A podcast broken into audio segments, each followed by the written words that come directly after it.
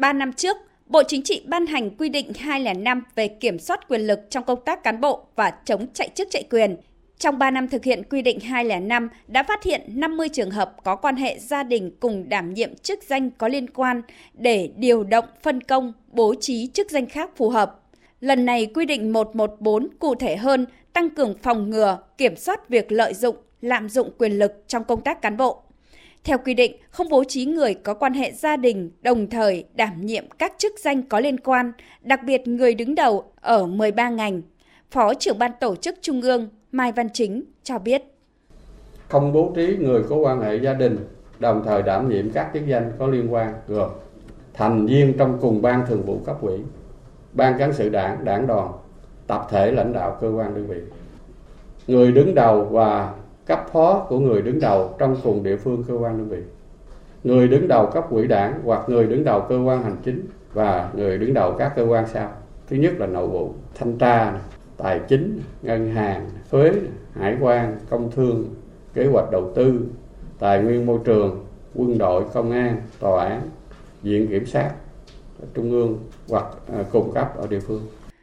So với quy định 205 năm 2019 của Bộ Chính trị thì quy định 114 chi tiết các ngành cấm bố trí người có quan hệ gia đình. Theo quy định cũ, những người có quan hệ gia đình không được cùng đảm nhiệm các chức danh như là bí thư, phó bí thư, trưởng ban tổ chức, chủ nhiệm ủy ban kiểm tra cung cấp, chủ tịch ủy ban nhân dân và người đứng đầu cơ quan nội vụ, thanh tra cung cấp ở một địa phương – thành viên trong cùng ban cán sự đảng, đảng đoàn, người đứng đầu và cấp phó của người đứng đầu trong cùng địa phương, cơ quan, đơn vị. Theo ông Nguyễn Đức Hà, nguyên vụ trưởng vụ cơ sở đảng ban tổ chức trung ương, thì lần này Bộ Chính trị tiếp tục thể hiện sự quyết tâm, chủ động, phòng ngừa vi phạm. Quy định 114 là có quy định rất cụ thể, tất cả là 13 cái ngành làm thế nào để hạn chế trong một gia đình mà nó lại có nhiều người cùng ở chỗ này. Đây là những cái ngành, những cái lĩnh vực mà nó rất dễ phát sinh tiêu cực. Chỉ rõ những cái ngành cụ thể là một và cái hai. Nếu thực sự có tài, thì bố trí cho khác, việc khác. Chứ không khi một vấn đề liên quan đến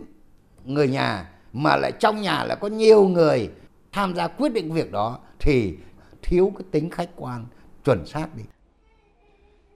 13 ngành được Bộ Chính trị nêu cụ thể trong quy định 114 là những ngành lĩnh vực dễ phát sinh tiêu cực liên quan đến vấn đề quản lý ngân sách, tiền bạc, dự án gắn với lợi ích vật chất. Cùng với đó là các ngành thực thi quyền lực, thực thi pháp luật, bảo vệ pháp luật dễ bị lợi dụng để thực hiện các hành vi tham nhũng tiêu cực khác. Nhắc lại lời Tổng Bí thư Nguyễn Phú Trọng phải nhốt quyền lực vào lồng cơ chế, Phó giáo sư tiến sĩ Vũ Văn Phúc, Phó Chủ tịch Hội đồng Khoa học các cơ quan đảng Trung ương cho rằng không bố trí người có quan hệ gia đình đồng thời đứng đầu ở các cơ quan ở 13 ngành chính là cơ chế để xác định rõ hơn, cụ thể hơn để kiểm soát quyền lực. Vì đây là nhức nhối nhất trong xã hội hiện nay. Không bố trí cái người cùng gia đình vào trong một cái tập thể lãnh đạo nhỏ thì nó khắc phục được tình trạng mà lâu nay chúng ta vẫn nói là nhất hậu duệ rồi nó khắc phục được cái tình trạng mà chúng ta vẫn nói là con cháu các cụ cả cho nên là đây là một cái điều mà nó đã diễn ra trong nhiều năm nay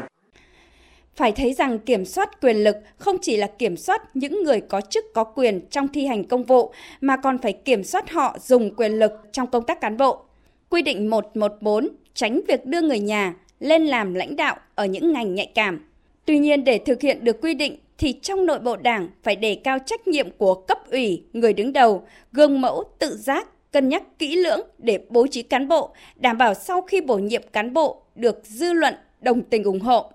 Ủy viên Bộ Chính trị, Thường trực Ban Bí thư, trưởng Ban Tổ chức Trung ương Trương Thị Mai cho rằng đây là quy định khó vì đùng chạm đến con người, đùng chạm đến tâm tư, tình cảm, mong muốn ai cũng muốn em mình, người trong gia đình mình trưởng thành, phát triển, mong muốn đó hoàn toàn chính đáng. Chỉ có cái là nếu mình là người đứng đầu, mình là cán bộ lãnh đạo quản lý, mình phải cân nhắc đầy đủ và mình phải gương mẫu, tính toán để làm sao cho cái quyết định của mình, cái gì cấm thì không được làm, cái gì yêu cầu gương mẫu thì phải cân nhắc tính toán kỹ lưỡng để làm sao cho cái quyết định của mình tâm phục khẩu phục. Việc kế thừa phát huy truyền thống gia đình trong hoạt động chính trị là điều đáng mừng. Nhưng để tránh dư luận xã hội phải căn cứ vào uy tín, hiệu quả công việc làm thước đo, đánh giá năng lực. Thực hiện nghiêm quy định 114 sẽ góp phần quan trọng kiểm soát quyền lực, phòng chống tham nhũng tiêu cực trong công tác cán bộ, đặc biệt ở những ngành dễ phát sinh tham nhũng tiêu cực. Để thực hiện tốt quy định 114 cũng cần thường xuyên kiểm tra giám sát việc thực hiện. Khi phát hiện bất thường có dư luận bức xúc phải kiểm tra xử lý nghiêm theo quy định. Có như vậy, quy định 114 mới đi vào thực chất, tạo niềm tin của cán bộ, đảng viên và nhân dân đối với sự lãnh đạo của Đảng trong công tác cán bộ.